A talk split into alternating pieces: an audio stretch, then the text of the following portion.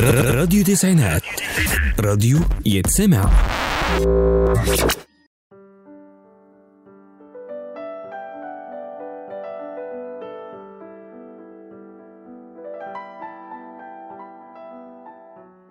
أهلا بيكم في برنامجكم كلمة السر على راديو تسعينات معاكم محمود إبراهيم. دايما لما بنشوف حد نجح سواء كان من المشاهير أو من الشخصيات العامة أو حتى ما يكونش مشهور بنتمنى نوصل للمكانة بتاعته. خاصة لو كان مجاله نفس مجالنا.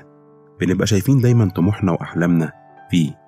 بس استنوا قبل ما نكمل في الأحلام الجميلة دي كلها والخيال ده لازم نسأل نفسنا سؤال مهم جدا. عشان نعرف ممكن نحقق ده ولا لأ. هو إزاي وصل للنجاح ده؟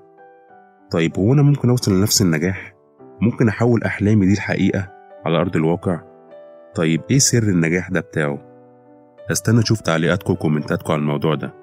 واستناكم في الحلقة الجاية ونكمل مع بعض في برنامجكم السر على راديو التسعينات مع محمود إبراهيم. أشوفكم على خير.